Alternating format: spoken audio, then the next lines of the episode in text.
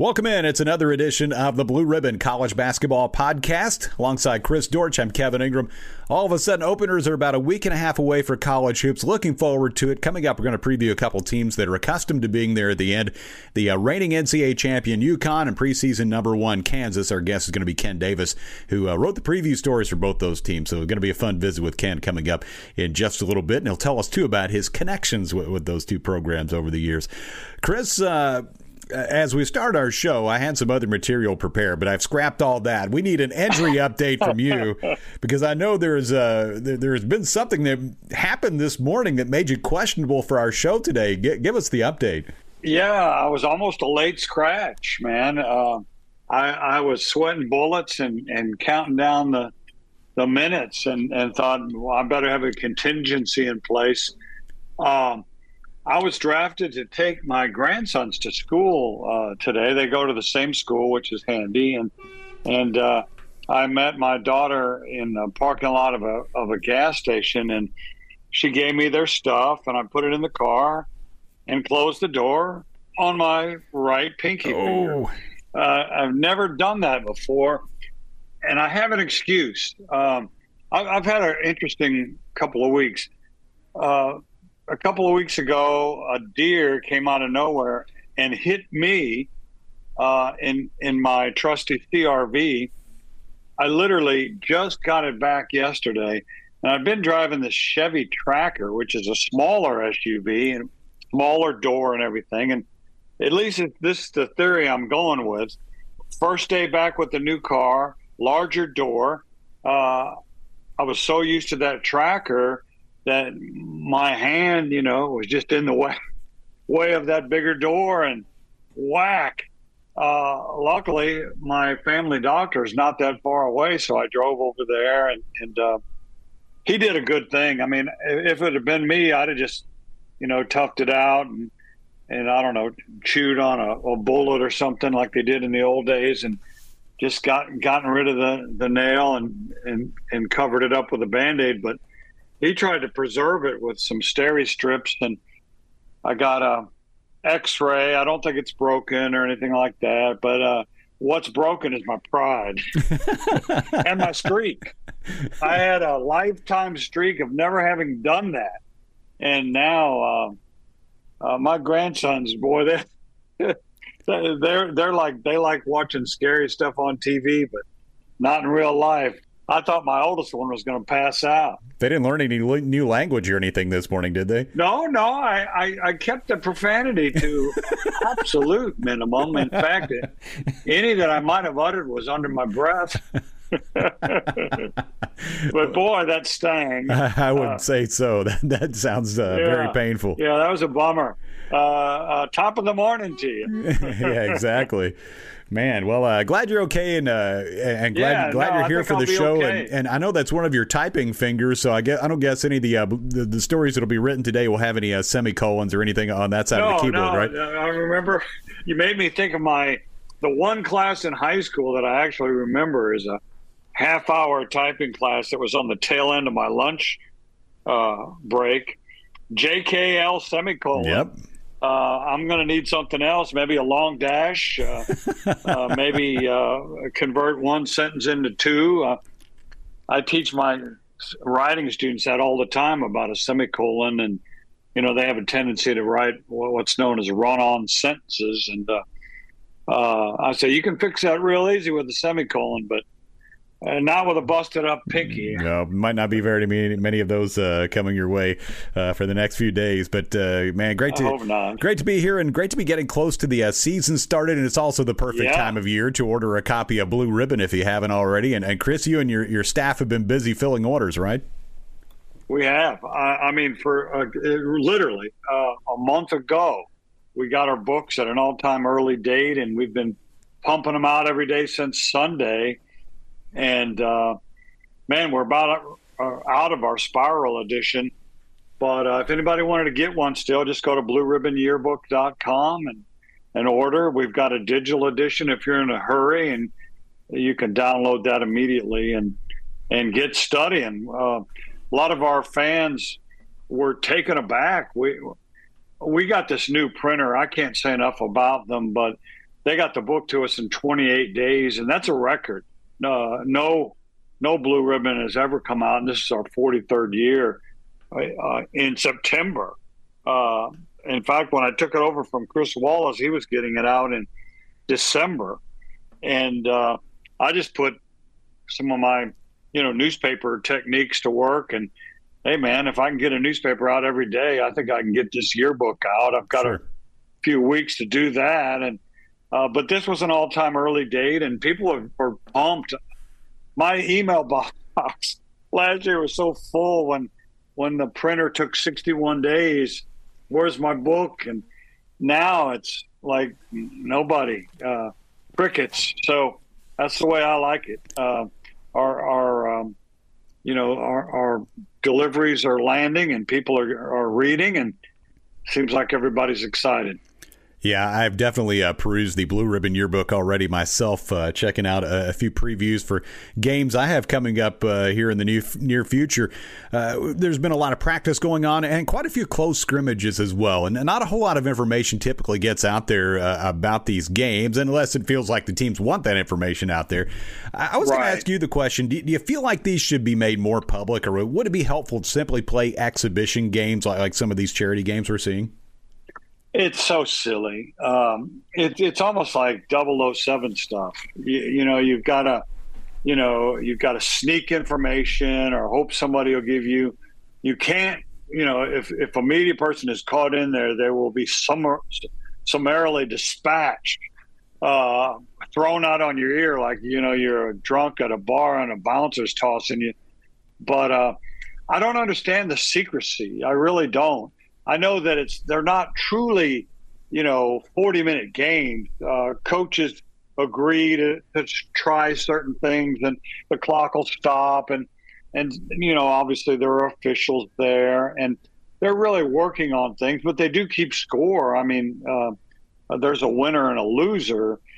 But you're right. I, I think, uh, and the NCAA is, has, has even considered playing exhibition games in the summer now, which I think would be great. Um, they used to just really dump on the sport in terms of allowing coaches uh, to practice in the off season. They wouldn't. Uh, whereas spring football has, has always been a thing. Now uh, it's so much easier to, to, as I said earlier, we got blue ribbon out. It's so much easier to get it out early when coaches can have six weeks in the summer, yeah. starting in June, uh, to look at their teams. So uh, I think it would be nothing but good for the game. I, I, think it would attract interest if if more of these kind of exhibitions like we're going to see on Sunday uh, instead of these dumb closed things. It, it's like I don't know what they're trying to hide. I know that most coaches I know would be more than happy to tell you what they were working on or tell you what went down, but it's just in that voluminous NCAA rule book somewhere. Thou shalt not talk about closed scrimmages. Uh, charity games, as you mentioned, uh, coming up on Sunday. There have been several of them uh, to benefit relief efforts in Maui. Uh, they include Tennessee at Michigan State. Also, Kansas and Illinois are going to play uh, I, I, think those things are really nice with the folks in Lahaina just devastated by the fires that happened out there a couple months ago. But uh, those are some pretty nice matchups, and you, maybe you do get a little feel for what's coming up this season. Oh, I think there's going to be some great games. Uh, my buddy Ken Davis will join us a little bit to talk about Kansas, but I'll say a little bit about Illinois. Hard to believe that Brad Underwood is entering his seventh year there. They've made the NCAA's three straight years. Uh, they've won uh, four straight I've got four straight 21 seasons under him. I knew that was a good hire. They finished uh, four straight top five in the Big Ten, which is no small accomplishment. Uh, they're going to have one of the oldest teams in the country, so that's going to be a great game. Then Michigan State uh, is hosting Tennessee. This is really kind of cool. in some ways, uh, I have a hand in that game. Uh, Max Carey, the excellent Mount Rushmore SID from Michigan State emailed me uh, two days ago, and Coach Izzo likes to have his blue ribbon. He likes that tactile feel of, of a book. So Max has to, uh, email me every year and get the code so he can print, um, you know, some pages for Coach. And lo and behold, he printed the Tennessee story, which I wrote, and it's a long sucker. So uh, uh, I gave Coach Izzo some uh, uh some reading material. I think uh, I don't think I gave him any anything that he probably didn't already know, but it's kind of cool to know that uh, you know a couple of Hall of Fame coaches are going at it, and they're both reading Blue Ribbon to to start preparing for this game. Yeah, reading some content from a Hall of Fame writer. It, it all fits together nicely. See, I thought you were going to say that you helped broker the game and, and make all this happen with your connections to those programs. You know what? I'll tell you what. We um, a friend of a, a, good friend of mine. I know you know him, uh, Jeff Cabe from the Southern Conference. We've thought for years that we wanted to start a business, uh, a search firm slash uh, uh I don't know uh, matchmaker of games and one of my good friends, who's a coach, who shall remain nameless, said, "You don't want to do that, bro." And I said, "What do you mean?" He said, "You don't want to get into the matchmaking business." He said, "Coaches are liars. They'll tell you they're going to play, and then all of a sudden they're not, yeah. and then." Uh, there goes a friendship for you. Yeah, and you're left so I thought, holding you know, the bag. That's that's a pretty good that's some pretty good advice. Maybe we'll stay out of that matchmaking business. But man, if they would let me uh, pick some of these games, knowing what I know, uh, having read every team in the country and prep for Blue Ribbon, boy, I could I could put some good ones together. I still think, and, and you and I have talked about this. We both live in Tennessee. I would love to see every D1 team in Tennessee have at it in the Bridgestone Arena in Nashville in sort of a preseason affair I think it'd be really be cool. Maybe you give the power conference teams a double bye or whatever. Yeah. But nobody's going to do that because uh, Tennessee does not want to lose a game to Tennessee State or Memphis does does not want to lose to Austin Peay. Uh, they'll play those schools at home, but they're neutral site or on the road not going to happen. Yeah, it would be fun to see something like that happen. I, I totally agree. Uh, an event like that at Bridgestone would be super cool. Uh, there was another event that happened the other day. Uh, Ohio State went to Dayton to play a, a, game to benefit mental health and suicide prevention issues for young adults. They had a sellout crowd. They had more than 13,000 at the UD Arena, which is a great venue. You see it there for the first four, and it's been the home of Dayton basketball for many years. But a, a lot of thought uh, related to Anthony Grant's daughter, who took her own life last year. The, the Buckeyes won the game 78-70 for what that was worth. But uh, those teams hadn't met since the uh, 2014 NCAA tournament when Dayton won at the buzzer. But I, I, thought it was neat that they they played that game to to benefit that cause. So uh, that and, and, as we talked about those games coming up for Maui Relief on, on Sunday, and there've been several more. I know uh, St. Mary's and Hawaii play, and there've been a couple others. Those are neat things that are going on. Uh, Chris, ESPN put out uh, a list of its five mid majors that it felt like could, could really do some damage in college basketball this season. I thought it was interesting to, to hear your comments about some of those and just how the opinions on some of these teams vary, whether it's ESPN or, or it's Blue Ribbon. Well, I'll, I'll go over the five. I, I, I like their picks. Uh, they don't necessarily jive with ours. Um, first one is Drake. Uh, we picked Drake number two in the Valley behind UNI. Drake has kind of really been on cruise control the last couple of years, but they lost uh, a good portion of their roster. They've got eight newcomers, including five uh, kids out of the portal. Um, Coach DeVries has done a great job, and of course, it, they've got the best player in the Valley uh, back. It's Tucker DeVries, his son. Uh, it's funny, a coach once told me uh, who would know uh, if you've got a son that plays for you, you better hope he's like at the tail end of the roster or at the beginning of the roster, or you're going to have uh, sniping from fans. Well, no problem with Coach DeVries. Tucker, uh, I think he's the best best player in the Valley. Last year he averaged 19. So they'll figure out a way to get it done, but we just could not see. Uh, I think ESPN's goal was picking a another FAU. Right. And I think the, the kingpin in that league this year is going to be UNI. Uh, their other second team was Grand Canyon. we agree there. We picked Grand Canyon. Um, coached by Bryce Drew. Who did did you work some games in the Drew era? I, I did. I did uh, some TV games uh, while he was coach there. Mm-hmm. Really good guy for sure. Um, I, I, thought he kind of got the shaft, but that's another story uh, at Vanderbilt. But uh, uh, he's really got it going at Grand Canyon. They too suffered some losses. Uh, three of their kids, starters, transferred through through the portal but they've got a couple of huge pieces back a guard named Ray Harrison and a big named Gabe McGlothan. So we picked them number one in the WAC. So we jive with uh, with ESPN there. They picked Liberty uh, number one, uh, uh, and we picked Liberty number one in Conference USA. This is funny. Um, Liberty is joining their third league in six years. They are a roving bunch under Coach Ritchie McKay, who's a great guy. Uh, one day I was in my office and I pick up the phone and somebody wanting to order a blue ribbon. The, the call had got directed to my office, and he said, "This is Ritchie McKay," and I said, "Coach, it's Chris." so we had a great conversation. He was very, you know, complimentary of blue ribbon, and I was complimentary of him. He he's a great coach he's been everywhere as a D1 coach, but most notably, I think he's been an assistant at Virginia, where he where he picked up a little bit of that pack line defense, and uh, they've got an experienced team, and uh, Conference USA, their kingpins sort of filtered out to the American Athletic Association. So it would not surprise me if Ritchie McKay and Liberty won Conference USA.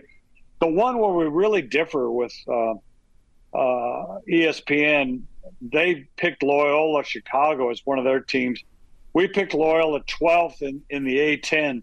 Uh, they joined the league out of the Valley uh, last year.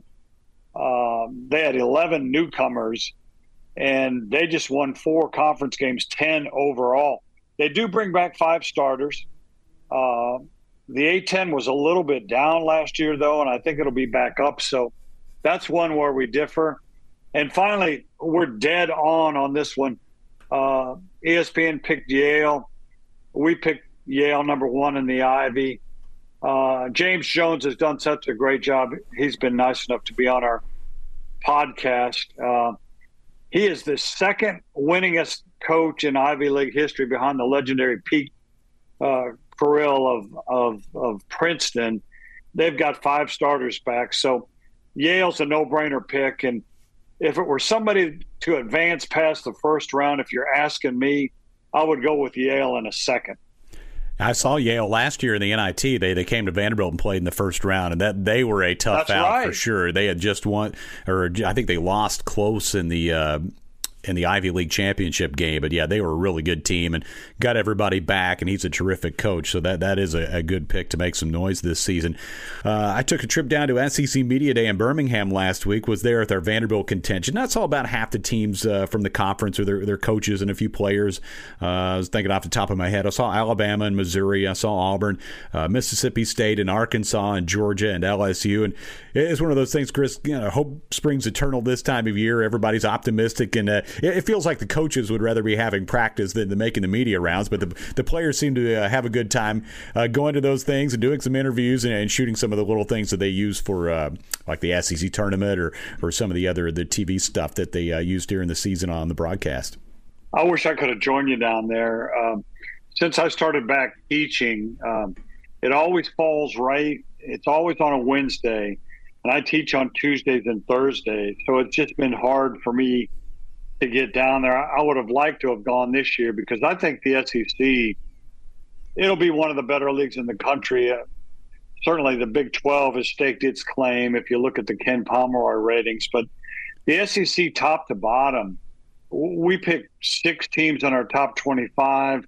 Joe Lunardi, I think, has seven or eight teams in his preseason bracketology going into the NCAA. And those bottom tier teams, or whoever they are, are, are going to be difficult too. So uh, I wish I could have gone with you down there and, and gotten the lowdown. And I always like to see some of the ESPN people that are there uh, and just kind of talk to them. Did you notice anybody like Seth Greenberg mm-hmm. or Yeah, I saw uh, Seth Greenberg. I saw Jimmy Dykes. I saw some of the SEC Network crew. Uh, they had Peter Burns and uh, you know they, they had the desk set up there, and they would bring the the, the coach and, and, players up to the desk. Uh, I, I, talked to Pat Bradley for a couple minutes. I talked to my uh, the fel- shooter. Yeah, the shooter. Uh, he's always awesome. I talked to my fellow Bowling Green native uh, Daymeon Fishback uh, for a few minutes there too. Uh, he and I went to to different high schools. Uh, I went to Bowling Green. He went to Greenwood, and, and, as it turned out, I wish I would have mentioned this to him uh, when I saw him the other day. Bowling Green and Greenwood played in football last Friday night, and I, I took Reed, my son. We went up to the game, and I was like, man, I feel like I missed an opportunity to to take a selfie with Daymeon and, and, and maybe posted it uh, about the football game. You could have told him you were now a proud member of the Hall of Fame of Bowling Green High School. yeah. I wonder if he's Hall of Famer in Greenwood. I, I got to think he probably is. is. I would think so. If if they have one, he's probably in there. Uh, and I'm old enough to have done some of his his uh, high school games when he played for Greenwood back in the day. Of course, he went on to be an outstanding player at Auburn. But uh, yeah, man, he oh, was, yeah. he was a real star for for the uh, Greenwood Gators back in the '90s.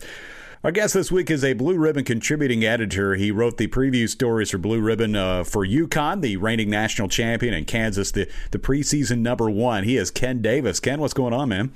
Hey, we're just uh, hanging in here. Uh, kind of good weather for fall in, in Connecticut and uh, getting ready for the season to start. The uh, free agency period is over, and we're ready for, ready for basketball. Yeah, man. Uh, when you talk about free agency, uh, a lot of schools are hiring the position of general manager, which is crazy. Um, I wanted to have my buddy Ken on. We're we're starting to talk about on our show teams that have a chance to win the national championship, and I remember you and I were texting back and forth, and you said, uh, "Oh, Chris, where'd you have Kansas?" And I said, "Number one." And he said, "Oh man, if you'd have told me that, I might have choked on my story." And I'm like, no, this guy is a veteran. He's one of the best UConn writers in history. And uh, he won a, a, USBA award with a story he wrote on, on Blue Ribbon's uh, newsletter. So thanks for that. Um, so let's start out with Kansas. Um, I saw where they had to part ways with Arterio Morris, but is that going to be much of a factor? They were a deep team with or without him. Well, I don't know about the depth. I mean, of course, Bill doesn't. Bill Self doesn't use more than eight, maybe nine players at a time anyway. So, right. Um, I heard uh, they had media day out there in Lawrence yesterday, and Johnny Furphy has some shin splint issues. Um, probably just adjusting from Australia to to uh, Bill Self style basketball. but uh, yeah, you know he he was he was named to the uh, watch list for the Julius Erving Award, which kind of surprised me because. Uh, you know, he's he's he's kind of an unknown coming in.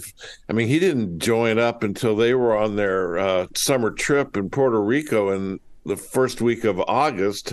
That's when KU announced he was coming because his it was a little bit undecided about whether he was going to be out this year or next year. And um, they've heard a lot of good things, and I've seen video of Johnny Furphy, and boy, he, you know, he's explosive, he's talented. Um, he says he's acclimating well. I saw some interviews yesterday, but he does have a shin splint issue. I don't know who that fifth starter is going to be. It may be Elmarko Jackson, who's a freshman, but um, when I talked to to Bill Self uh, for our Blue Ribbon piece. It was just before they went to Puerto Rico, and of course the Arterio Morris thing was controversial. Kansas fans weren't happy when he first uh, transferred from Texas, and because he had the domestic uh, incident down there, but played all year last year at Texas. And Bill told me then that uh, he was you know, he was doing great at Kansas and that uh, he was making the trip to Puerto Rico, and he did. I think he was the third leading scorer behind Hunter Dickinson and Kevin McCullar. I think uh, you know it's only three games, just a small sample, but then he comes back and he gets uh, suspended and arrested, and now I guess he's at a junior college in California. Is the last thing I That's heard. That's crazy. And I mean, he went to Garden City, Kansas Community College, and then this, and he's still got these charges. Which, I mean, if he's found guilty, he could face several years in prison. Um, and you know, Bill said, "Well, yeah, we knew about the incident in Texas, and we support him, and he's been doing great." And you know, I put him in our starting lineup. We named that, and, and I don't even know Bill said to this point who his fifth starter is going to be. The four with Hunter and KJ Adams and McCullar and Dajuan Harris. You know, those are set as soon as the as soon as the portal closed down. But um, I don't know who that shooting guard is. So they're going to have a weakness with their shooting because Grady Dick is gone. I mean, you can't yep. replace that kind of shooting. So it's going to be. Uh, I mean, Timberlake obviously came from Towson, but and I'm talking to Bill then, and that's the last time I've talked to him, and reading things now. I mean, Timberlake's got some adjusting to do, just getting up to speed to Big 12 level. Uh, I don't know about Timberlake's uh, defense, which is al- always a big deal with Bill Self. So it sounds like maybe um, a Marco might be the guy, and of course he'll be he'll be young, but we'll um, we'll see. I mean, Elmarko is really explosive, and and uh, I think he fits in well to the system of you know them getting downhill and working with a guy like Dajuan Harris. So um, that's a question, and and just the the depth. They they continue to say Zach Clemence will redshirt. I think I think probably the depth is a bigger issue in practice, but I think Bill brought in like seven walk-ons, which will help them get through and of course we don't write about those guys, but uh, but he's got a bevy of uh, guys to get him through practice time, and and a, obviously a very talented five, whoever that fifth guy is, and then a, a good bench. So um, I think it'll come down to how long it'll take them to get into a a shooting rhythm, you know, and, and if they're in a fast break or Dajuan's getting the ball into. Uh, Hunter Dickinson, obviously, and Dajuan, I, you know, I think has been one of the most overlooked point guards in the country, but he is on the watch list for the Cousy Award, which they've ignored him the last couple of years. But um, McCullar's better; he's shooting better, so maybe maybe that'll help their shooting issues. I'm uh, I'm proud to say, sir, that I am on the Cousy uh, committee, and, and I have not ignored Dajuan. Uh, I wanted to ask. I've taken some general ribbing some, from some of our mutual friends about making Hunter Dickinson National Newcomer of the Year, but he's new to Kansas, right? I mean, he's probably the best uh, portal transfer ever. So, uh, uh, what did Bill think about the way that he had adjusted? Uh, uh, he, he seems perfect for Bill's offense. He, may be the ultimate. I mean, Bill says he may be the best guy they've had at that position, and they've had some good big men, obviously. And I think, yeah, once, once he entered the portal, I think all of us who watch college basketball knew that he he was kind of a Bill Self kind of guy, and yeah. Um, maybe not great defensively, um, but KJ Adams can certainly uh, fill that. And uh, I, I just think Dajuan is the perfect guy to get Hunter his shots in the best place. And the, one of the great things about Hunter, and I've watched him a lot on TV, never seen him in person, but I mean, he's a good passer, and that that'll fit the the need as well. And he, he can maybe Dajuan dump it down there, and he can kick it out to a McCullar or whoever if it's on Marco, the shooting guard. I, I think we'll see a lot of that, but uh, obviously Hunter can can finish around the rim. Um, not really a big alley oop kind of guy, but uh, certainly Dajuan will uh, get that aspect of the game with KJ. They've connected the last couple of years, so they'll. I think they'll feature a little bit of all that. But I think Hunter's a a perfect fit. Uh, when I talked to Hunter for our article, uh, Hunter was saying how uh, it'll be good to get away from the physical play of the Big Ten. and I told Bill, he said, I told Bill, he said that. He goes, Well, the Big 12's kind of physical too, Ken. and that's true. But I mean, you know, that was purely a kind of a reputation thing coming out of Hunter's mouth because we all know that's the, the Big Ten situation. Yeah. But I, I think it'll be really interesting to see early. And of course, Kansas has some huge games with going to the Maui and um, and playing Kentucky, obviously, and then also that big game with UConn, which I think they should rename the Ken Davis Memorial Game since those are the two schools. I was going to say, I, absolutely. I've written books on both teams. I went to school in Kansas, and I've been here in U- in Connecticut land since '85. I came a year before Jim Calhoun did, so uh, that's uh, that's that. Somebody that. wasn't so, thinking, um, man. I'm telling you. yeah, well, I I covered the. They played when Calhoun and and uh, Roy Williams were coaches. They played uh, home and home, and uh, UConn went out to Kemper Arena, the old they don't use for college hoops anymore. Um, site of the '88 Final Four, but um, oh yeah, KU won out there, and then UConn came back. I mean, uh, KU came to Hartford to the uh, Civic Center. I think it was the next year or the year after that, and Kansas won both of those games. And the only other time they met was in the NCAA tournament when uh, Kevin Ollie was the uh, UConn coach and Bill Self so UConn fans are upset because they're 0 3 all time against Kansas, and now they're going to get their first taste of Allen Fieldhouse. I say as an alum. Yeah. But um, that that should be interesting. I, I, mean, I don't know if uh, I don't know if that's the best game of the preseason, but it's certainly got to be a top ten game. Ken Davis is our guest, uh, Blue Ribbon contributing editor, and as he said, uh, wrote both the uh, UConn and Kansas preview stories going into this year. Uh, Chris asked the questions about Kansas. I'll ask him about UConn. Uh, they have three starters returning. I know there's been an injury or two, but uh, Danny Hurley seems like he has the right approach toward this season in that it's an entirely new year, and, and last season was last season when they, they climbed the ladder as NCAA champions.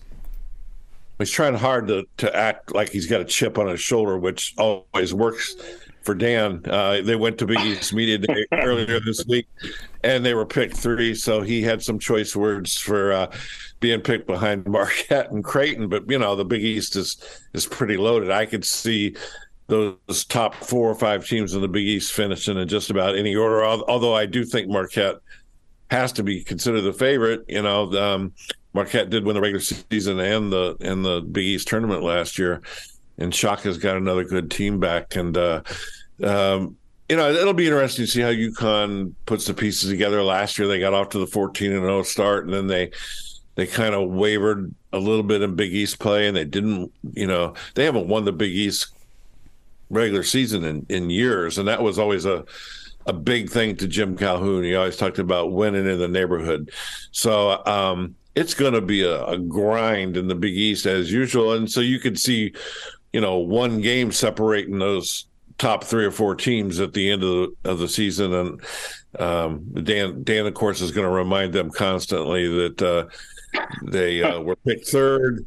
Uh, Villanova's right there, and the other, the other uh, preview I did for Blue Ribbon was St. John's, and I think you better watch out for Coach Pitino uh, in in the in Queens, uh, if, especially once he gets once he gets into Madison Square Garden and gets that place rocking again, I mean, it's that's Dave Gavitt always said to me that, uh, and, and to everybody else that uh, you, the Big East needed St. John's to be good, right? And it's been a long, long time, and, and of course Louis is still around.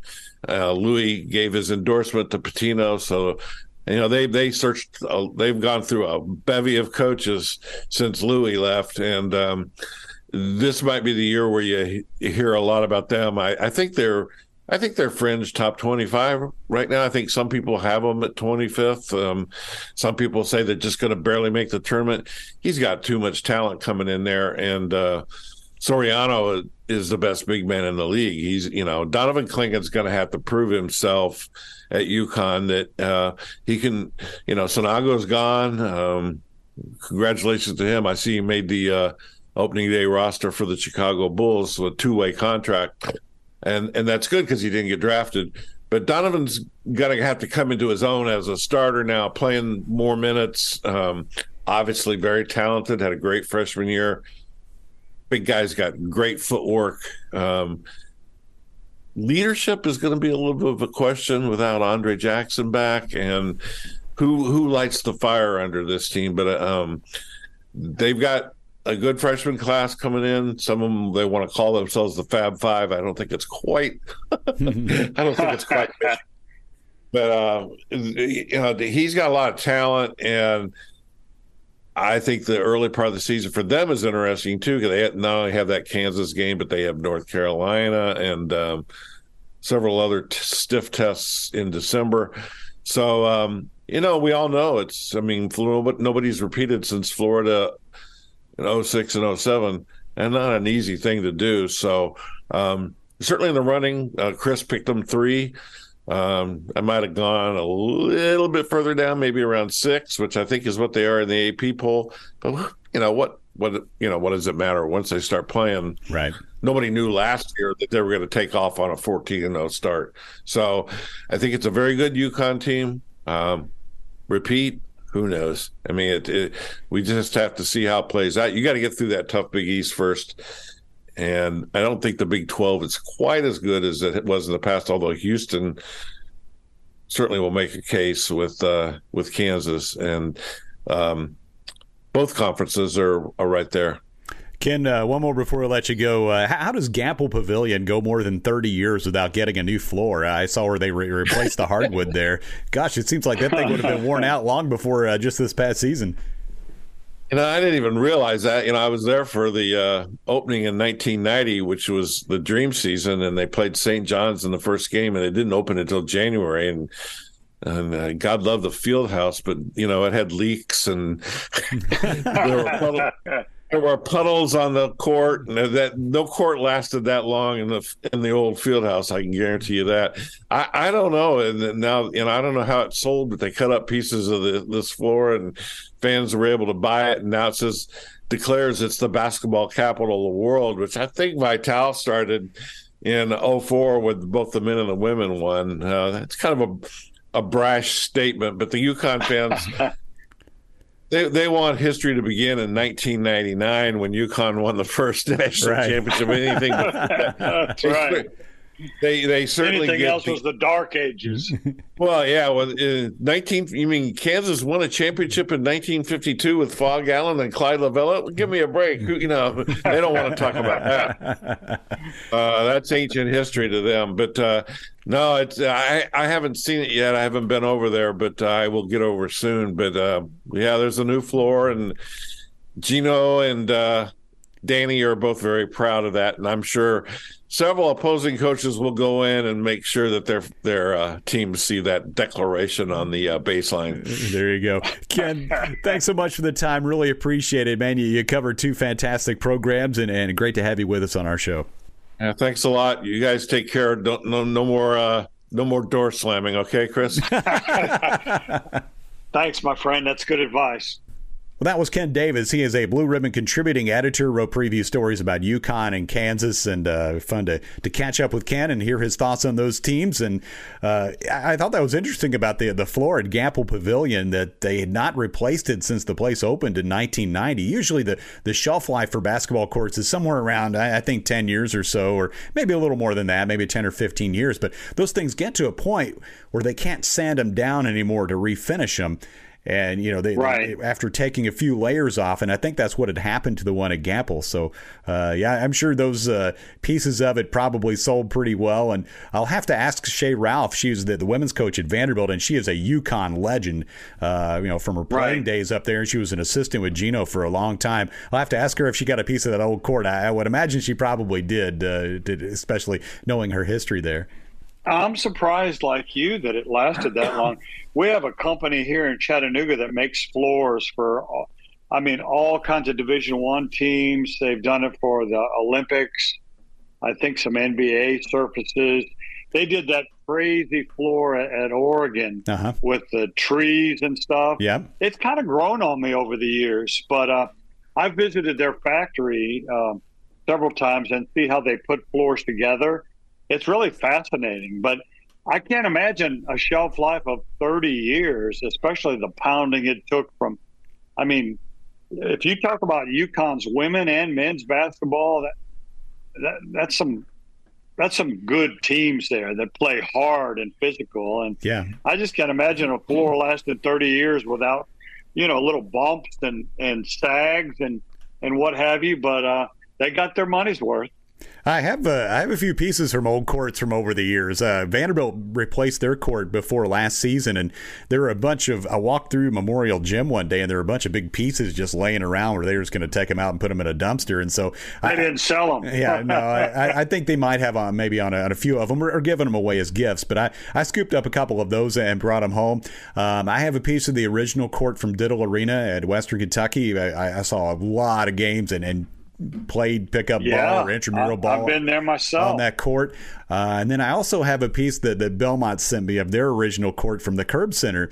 And uh, they, they sent me that as a, as a little gift. So, yeah, I've, I've collected cool. a few of those over the years. I, I think those things are, are really neat. Duke coach Jon Scheyer. he'll be on the uh, court there at Cameron Indoor Stadium for a long time. Uh, he's getting a, a six year contract extension through the 28 29 season. The team's ranked in the top 10.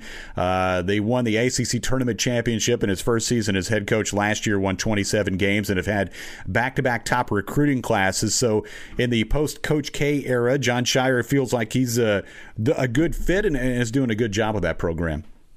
Yeah, I some people were a little taken aback when when the heir apparent was announced that it was Jon Scheyer, but if you look at some of Coach K's uh, disciples, uh, they haven't exactly done great. Tommy Amaker has done a great job at Harvard, but in his two stops in the at the power conference level, Seton Hall and Michigan, he did not. And I'm not saying he couldn't have done a good job at Duke, but I think maybe that worked against him a little bit. Uh, and Chris Collins at the time was on a downward spiral uh, at Northwestern, but he picked it up last year. So maybe had he continued uh, on from that initial success he had, uh, he might have been the guy. But Jon Scheyer was a logical pick. Uh, he obviously played on that 2010 uh, national championship team. I was actually there at that game and uh, remember that game so well. But he was just always a cerebral guy, uh, a gutsy player, a leader, could shoot it. And, you know, he, he worked under Coach K for, I guess, a decade as his top, one of his top assistants. And Coach K let, let him have more and more responsibility. And it, the, the, longer it went on, the more you thought that he would be the guy. And he's disappointed no one. They ran into a buzzsaw, I think, against a Tennessee team in the Sweet 16 last year without their best defensive player. And sure enough, that allowed Olivier Nkamhoua for, for uh, uh, Tennessee to kind of career out yeah. and have his best game ever, uh, which propelled him into the portal to go to Michigan. Bad mistake on his part. Uh, but yeah, I think Jon Scheyer is the guy. Uh, a six-year deal seems about right to me. Uh, I don't think he's going anywhere. That's the best job in the country. All right, Chris, as we uh, finish up our show, I got a fun topic for us. And this came from a conversation I had with, with Doug Weichert, who is a, a, uh, former Vanderbilt player and now a renowned hand surgeon, has been for many years. His son Drew played at Vanderbilt as well a couple years ago.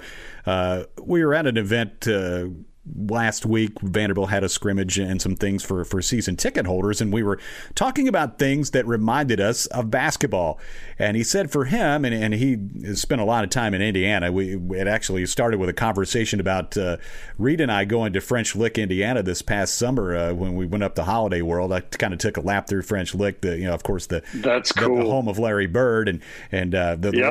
Have family up there but we were talking about things that reminded us of basketball and he said for him it was the smell of popcorn. Dr. Weichert said if he smelled popcorn, he felt like uh, he needed to be at a basketball game or he wanted to be in a gym somewhere. And I got to thinking about it, and I said, you know, as far as you know, smells and things like that, the smell of that lacquer coating that they put on a basketball court before the the season starts, if they refinish it, that's one of the things that always kind of triggers my thoughts toward basketball and, and, and getting the season going. I was going to see if there were things like that for you that uh, there was a smell or a sound that reminded you of basketball and, and uh, just how much you love the game. Uh, in fact, there is, and I'm fortunate that I don't have to see Doctor Weichert anytime soon. Uh, that, yeah, that's a, a, a perfect story for this particular show. my car door. um, yeah, I'm glad I don't have to look him up, but I know I would have had you to put in a good word. Um, for me, it's the squeaking of the sneakers. Uh-huh. Uh, it drives my wife wonkers to hear that noise. But for me, it's like a symphony because it, it means cutting and, and, and moving. It, it denotes movement.